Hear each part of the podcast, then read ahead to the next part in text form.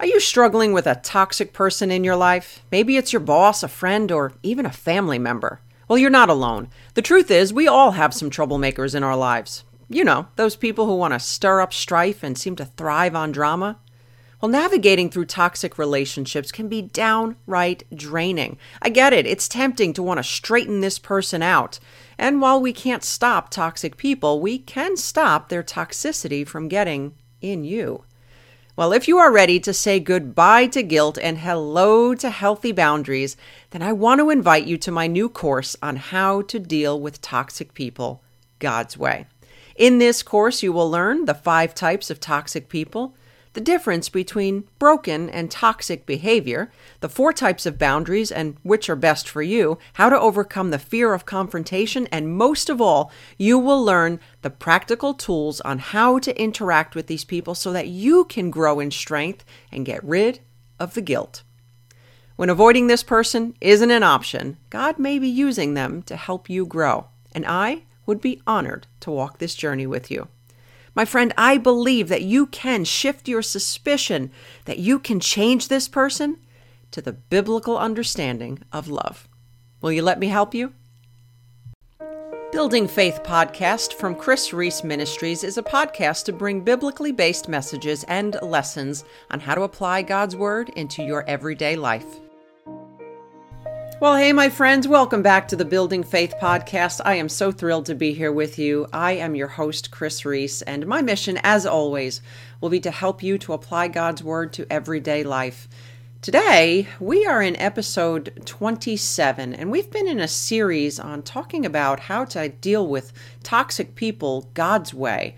And today, I want to ask the question what do we do when the toxic person is your spouse?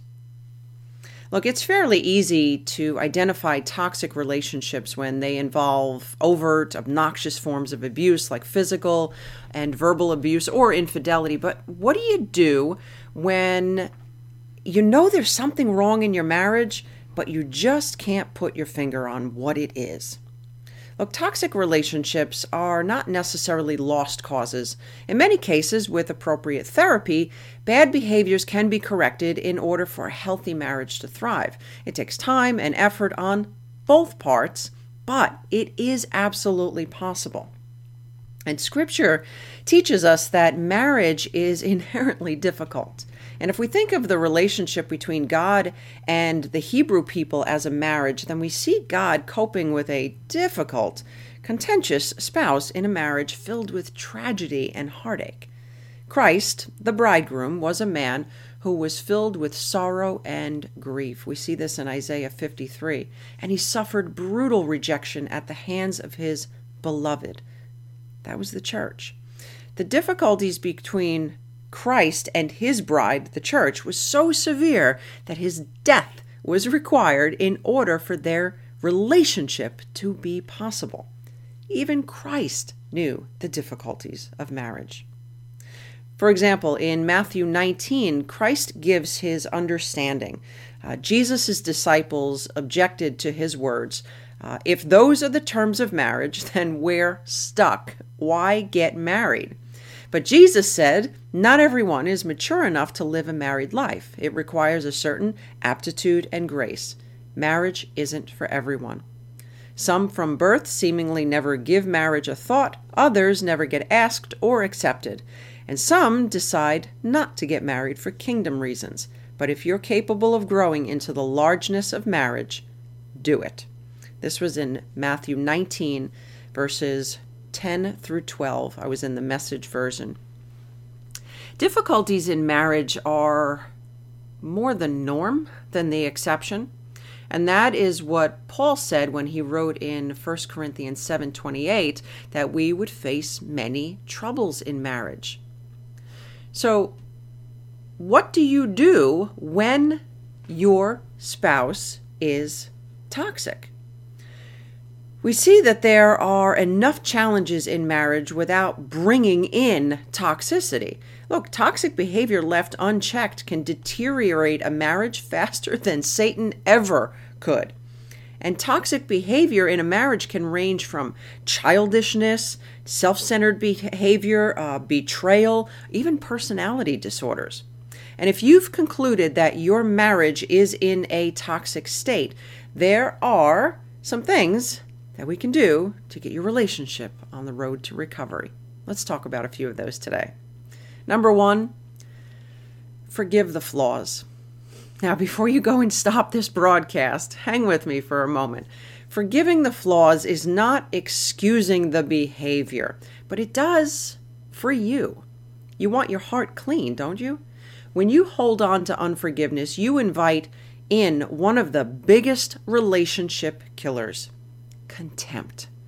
Contempt is an attitude of superiority and disgust. Your words may say, I love you, but your actions communicate arrogance. And we show contempt through sarcasm, mocking, eye rolling, hostile humor, name calling. These are just to name a few. So, first, clean your heart of these contaminants, and you will be better able to address the toxicity in your spouse. Number two, let's look at the positive. No one is all bad. Despite how toxic a relationship has become, it may be time to make a fresh start to get to know your spouse again. This time, looking at them with the goal of mining for gold. Look, there's good somewhere in everyone, so start digging. Perhaps you can take personality assessments together to better understand your strengths and figure out ways to support each other's weaknesses. And if your spouse is unwilling to participate, just do it on your own. Take a personality assessment for yourself and also make a list of your spouse's redeeming qualities and set out to compliment them on those qualities. Number three, take responsibility for your role. Look, it's likely that being in a toxic marriage has led you to display some unhealthy behaviors yourself. Hold yourself accountable for the things in your marriage that you can control.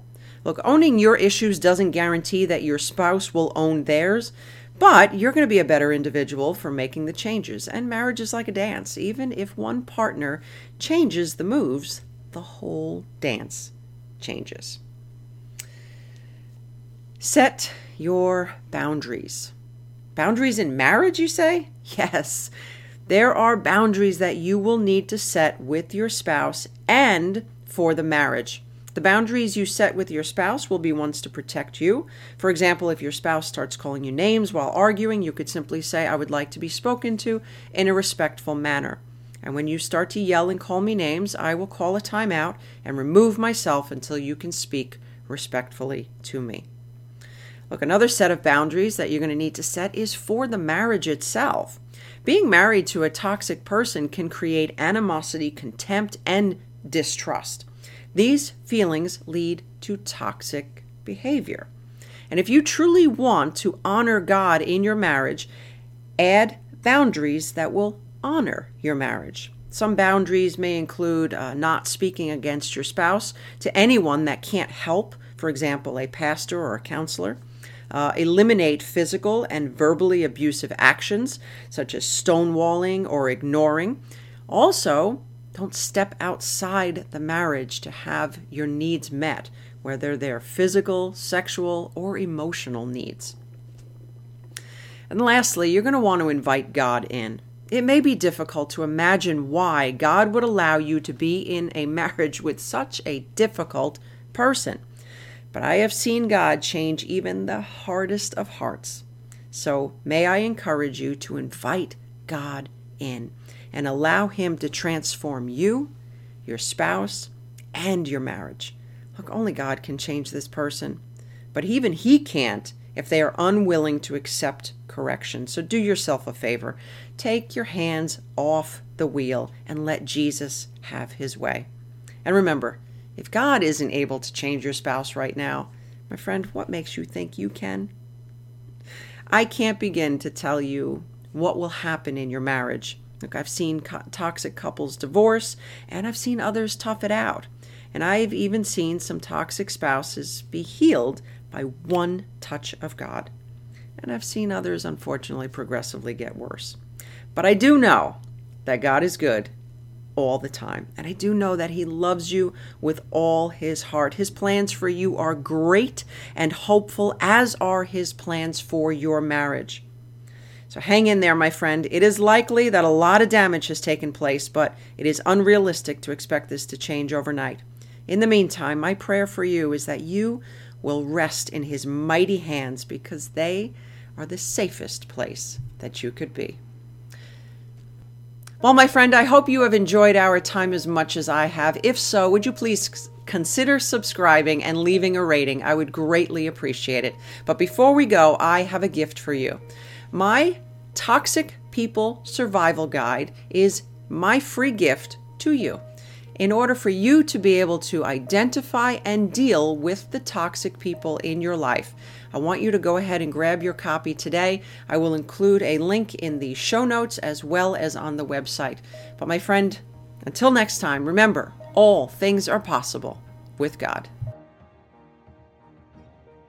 For more information from Kris Reece, visit krisreece.com forward slash podcast. That's K R I S R E E C E dot com forward slash podcast.